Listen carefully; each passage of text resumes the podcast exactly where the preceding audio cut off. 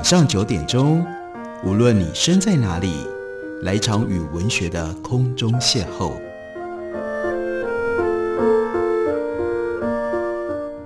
杨照谈书，邀您一同遨游文学世界，认识古今中外的经典之作。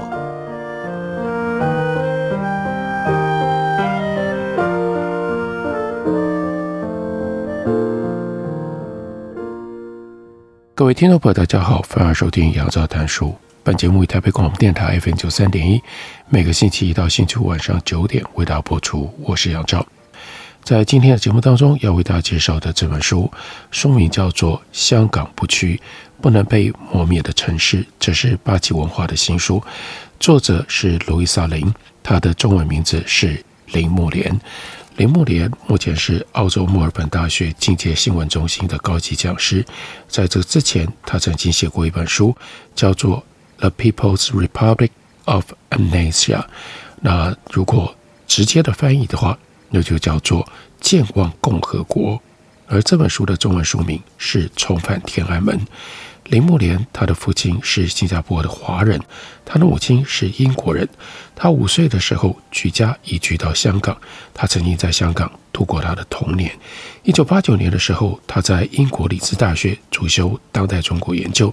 在二零零三年开始，他先后任职于 BBC 以及美国全国公共广播电台 NPR。他派驻在北京跟上海长达十年的时间。而写这本书对于路易莎·林林木莲是有特殊的意义。他认为香港就是他自己的家，香港人那一份刻苦耐劳的精神和顽强的毅力，所谓的狮子山精神，就在他的血液里面流淌着。在书里面这一段谈到了他童年的时候在香港受教育和语言有关系的回忆。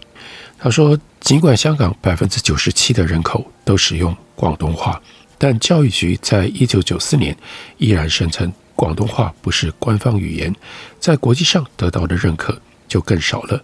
就连图书馆管理软体也会自动的把粤语的名字转换成为普通话拼音。这种利用官僚体系的力量进行的抹杀，这也是政治性的，因为这么做就是在把香港人变成大陆人。他不需要香港人的同意，甚至在他们不知情的情况底下就改变香港人的身份。香港人的母语是广东话，只是因为说的语言不一样，他们就被打成了次等公民。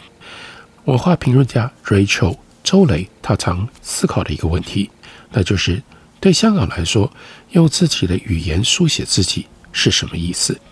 这个问题一直让路易莎·林感觉到焦虑。他说：“因为香港的语言不是我的母语，我会说流利的汉语，但广东话却说得零零落落的。我们在家不说广东话，那是因为我父亲的缘故。他和他的母亲和岳母分别使用不同的语言，但他选择学校的语言英语作为主要沟通的语言。我母亲耳朵很钝，我母亲因为是英国人。”所以呢，他完全听不出音调的差别。所以无论是讲广东话还是讲法语，他总是带着优雅的英国口音，并且深信靠着意志力就能够理解彼此。所以，路易莎林林木莲他就回想：我在香港求学的时候，香港社会普遍歧视广东话，说广东话的人会被讨厌，甚至会被憎恶。像是班上有一个同学姓彭，但是呢，他的粤语。名字翻译成为 P A N，所以就有科学老师针对性的用谐音取笑他说：“你是 Peter Pan 还是 Frying Pan 呢？”我们一直到上中学才开始学习广东话，而且只学了两年。我们都觉得广东话是课表上最不重要的课，常常在课堂上找老师的麻烦。我们可爱的老师很倒霉，有一次甚至被弄哭了。我毕业之后还想继续学广东话，所以就开始利用空闲时间去上课。这些年，我断断续续上了一些课，碰到了很多离谱的经验，显示广东话极不受重视。尤其当前社会以普通话教学为主流，在这样的情况下，广东话的地位就更是低落。他也就在回想，我十几岁的时候，我母亲就推荐我去上广东话课，因为他自己也很喜欢那堂课。现在回想起来，我在课堂上的经历，其实已经是很明显的警讯。那所学校位于新界，对当时的我来说非常的遥远。老师上课的时候没有教科书，而是像乐队指挥那样指挥着我们，学生乖乖坐成一排，齐声。照着老师说的重复喊出来，连续好几个礼拜用这种方式死记硬背，但是呢，真的不可能学到语言的进度。所以他说，后来我改学普通话很多年，再重新回来学广东话，是已经到了在澳洲墨尔本了。他说，结果我发现，受中国政府支持的孔子学院几乎垄断了汉语教学。排挤掉来自其他地方的师资，我唯一可以学广东话的地方，却坚持采用奇怪的教学法，要求学生必须一边听着单调乏味的背景音乐，一边学习语言。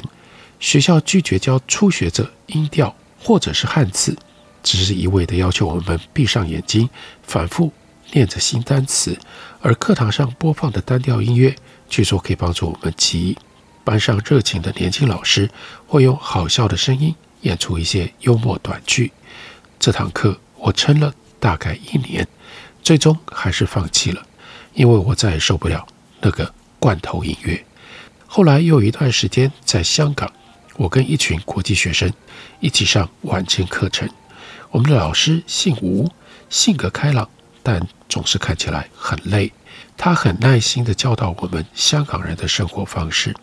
例如说，挪音后爱好，一边示范发音，一边苦笑地说：“香港人才没有爱好呢。我们每天早早起床，白天工作一整天，晚上继续工作一整晚，然后回家睡觉，隔天起床又开始继续工作。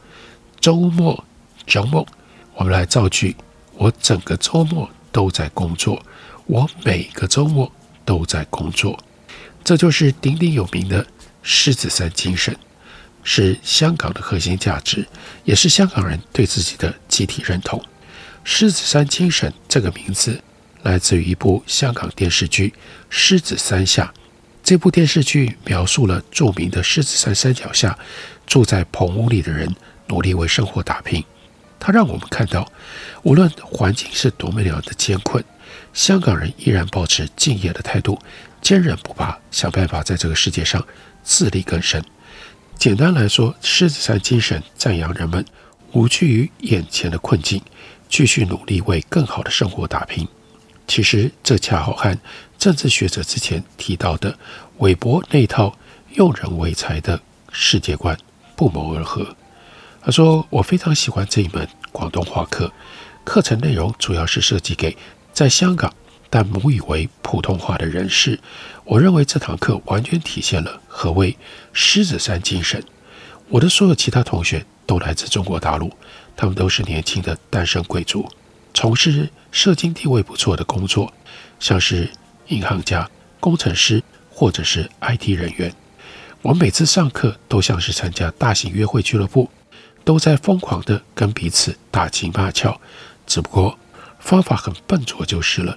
例如，女孩子常常喜欢去戏弄班上最帅的男生，逼问他家里住哪里啊，什么背景啊，常常把对方闹得害羞不已，脸红到耳根，惹得女孩们一阵欢笑。这些人上班可以用普通话和英语跟他们的香港同事交流，但他们其实也希望自己能够使用香港的语言。有一位学生住在深圳。每周都跑去香港上两次课。他说：“现在深圳没有人在讲广东话了，这正是香港人最担心的情况。香港人担心未来说广东话的会越来越少，说普通话的越来越多，广东话就被淘汰了。这件事情实际上已经在发生。”李慕莲回想：“我小的时候在街上根本听不到人家说普通话。”但后来，普通话在香港某些地区开始越来越流行。大约二零零三年发生示威抗议的前后，北京和香港签署了一项自由贸易协定，目的是要让更多的大陆人能够到香港旅游，促进香港的经济发展。再加上现行的单程证制度，每天给予内地居民一百五十个名额移民到香港，香港人口结构改变了，听得出来，也感受得到。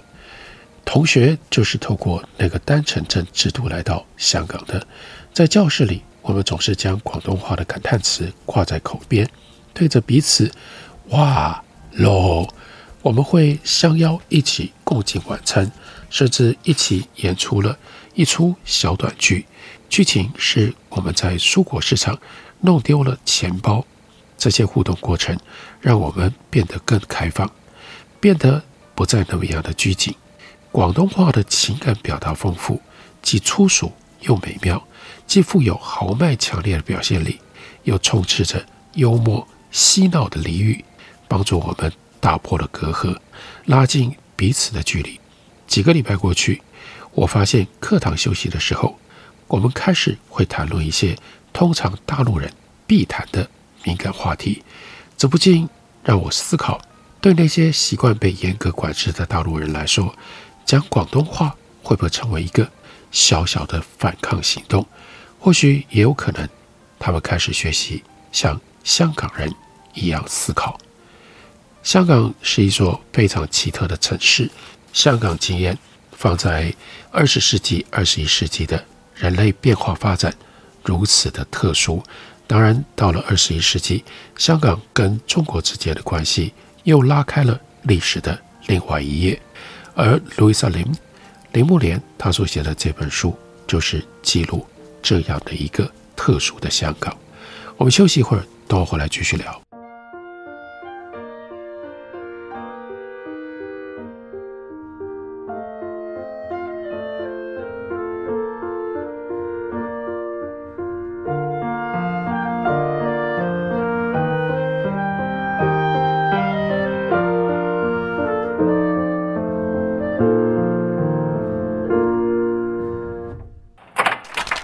在时针上追赶的人，你好吗？你跟自己约定，张开翅膀，一趟一趟挤满里程的每一段旅程。困住我们的从来不是时间，是若无其事的不勇敢。握你的手，风雨同路，我们会渐渐的变好。我们都需要勇气。我们还是心里面相信童话的那个偏执的少年。哪里才是我们的交汇点？我是光良，听见台北的声音。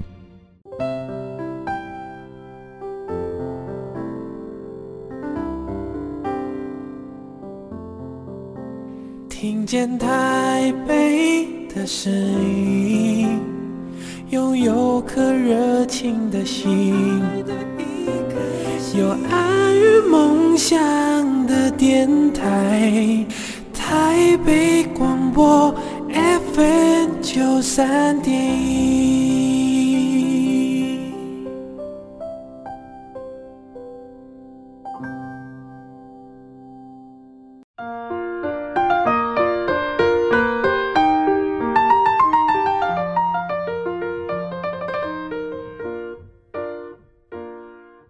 感谢你继续收听《杨照谈书》。本节目以台北广播电台 FM 九三点一，每个星期一到星期五晚上九点为大家播出到九点半。今天为大家介绍的这本书，作者是路易莎林，原来是用英文写成的，英文书名叫《Indelible City: Dispossession and Defiance in Hong Kong》，中文翻译由八旗文化出版公司出版，书名译作《香港不屈，不能被磨灭的城市》。在书里面，林木莲提到了二零一九年十月一日，那是中华人民共和国的国庆日。而那一天，香港警察沿着海港街道到处抓人，任何穿黑衣的人都成了他们逮捕的目标。我一直跟在警察的后面，但他们的攻击已经到了难以控制的边缘。于是我开始害怕起来，决定离开现场。在途经某一个地铁站的时候，我放慢了脚步。我看到了蓝色的墙面被人用粉红色的喷漆涂写了一串句子：“现在香港人要自己治理香港，这是承诺，也是不可动摇的命运。”我立刻认出这几句话是出自于一九九七年六月三十日，香港准备回归中国主权，港英最后一任总督彭定康他发表演说的最后几句话。这几句话让我回想起另外一个完全不同的时代。那个回归以前的香港，那个林木莲才刚刚成为记者的日子。他说：“当时我是编辑部资历最浅的记者，总是被安排去做一些最不重要的报道。我的第一篇报道写的是假的金沙巧克力，这篇报道我至今仍然觉得相当满意。但是随着1997年的最后期限慢慢的逼近，紧锣密鼓的节奏就变成了。”香港生活的主旋律，身为记者的我们就成了最前排的观察员，见证了一场前所未见的政治实验，看着一个殖民地如何从一个主权国家放给另外一个主权国家。香港能有多少民主？这个问题落到了基本法起草委员会的肩上。这个委员会在一九八五年成立，负责为中英联合声明这个框架填补内容。中国要求这个委员会的成员只能是中国人和香港人，其中三十六人是来自于大陆的官员和学者，香港代表二十三人，包括企业巨头、出版商、学者，还有律师李柱铭和司徒华这两位著名的民主党人士。李柱铭和司徒华后来和另外两位委员，在一九八九年北京镇压学运之后离开了委员会。一九八九年，上百万香港人走上街头支持中国的民主运动，但随后而来的血腥镇压也促使香港在回归中国之前引爆了一波移民潮。委员会在一九九零年完成任务，制定出被人称为 “Mini Constitution” 的基本法，预计在一九九七年香港回归中国的时候颁布。这份文件在民主问题上含混不清。条文规定，行政长官的产生方式应当根据实际情况和循序渐进的原则而规定。最终目标是由一个具有广泛代表性的委员会，按照民主程序提名了之后，以普选方式产生行政长官。但法律并没有提供更多的细节，例如提名要如何进行，委员会的规模多大，还有委员会如何组成。同样的，关于立法会的部分，法律规定最终应该由普选产生，但并没有进一步提供最关键的时辰资讯。在彭定康上任港督之前，钟士元接受了曾瑞生的采访，他很早就注意到这些关键缺漏会带来很严重的危险。钟士元告诉曾瑞生，他不知道政治改革的僵局该如何解决。他说。中国人解决不了这个问题，政治制度依然是一个主要问题。而我最担心的是，现在所有注意力都放在如何维持其他制度不变。如果我们不能设计出正确的政治制度，那么香港可能无法生存下去。如果香港无法生存，中国大陆就会出手介入。而钟士元的担忧后来应验了。这些都是一九九二年。彭定康上任之前所发生的事，彭定康上任了之后，掀起了一股政治变革的旋风。一九九二年，彭定康以保守党主席的身份带领保守党赢得了大选，但他本人却丢掉了自己选区的席次。首相 John Major 似乎为了要慰劳他，就安排他出任香港总督。彭定康 Chris Patten，他是第一个也是唯一一个。政治家出身的香港总督，和以往外交部务实的官僚作风有所不同。这次任命出乎许多人的意料，香港人最初也对此持保留的态度。但是彭定康下定决心，打从一开始他就要走和以前不一样的路线。他拒绝穿上传统的殖民地总督服饰，部分原因是他担心那顶驼毛羽毛的帽子会让他看起来很可笑。他发挥自己擅长的政治能力，精力充沛地在殖民地里到处走踏，亲吻婴孩，品尝大量的当地名产蛋挞。他惊人的胃口很快就给他赢得了一个亲切的绰号，叫“肥鹏”。广东话念起来很接近 “Pardon”。很快的，彭定康就成为香港有史以来最受欢迎的领导人。后来的继任者，没有人能够超越他。彭定康新官上任，马上面临棘手的挑战：他要如何提升香港的民主，避免英国日后承担让香港失去普选权的骂名，同时还要避免和北京关系破裂。一个多世纪过去了，英国显然没有让香港变得民主。二战的爆发打坏了先前的总督杨慕琦爵士他所做的努力。从那之后，来自英国的港督，例如麦理浩，更在意的是如何有效的治理、推动强大的社会服务以及进行表面的协商，但就相对没有那么关心要如何扩大民主授权。彭定康上任的时候，香港的选举制度是一个令人困惑的大杂烩，它的设计主要用来确保清政府的势力能够一直控制立法机关。立法局的成员有三种类型，各以不同的方式产生。但中英联合声明和基本法限制了任何选举的改革，就使得彭定康在改革上窒碍难行。在仔细研究相关文件细节之后，他注意到功能组别的筹组方式有一个可以松动的机会。他的计划是大幅扩增功能组别类别，引进了叫新九组。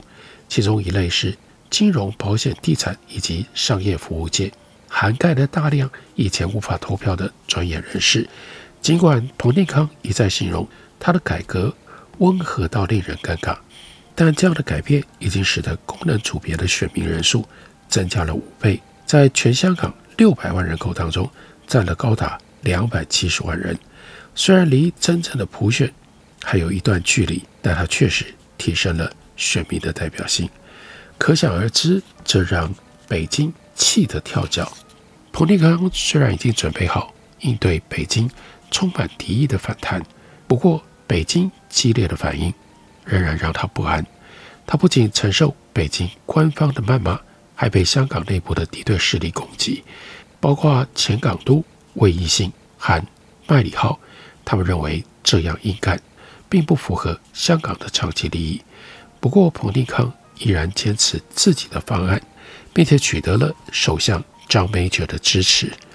彭定康的基本假设是，中国的经济改革将不可避免地导致政治自由化，长期下来会逐渐走向有利于他自己的方向。在谈判在谈判停滞了几个月之后，彭定康就决定单方面推进。一九九五年的立法局选举。照着他的改革进行，产生了香港历史上第一个完全由选举产生的立法局。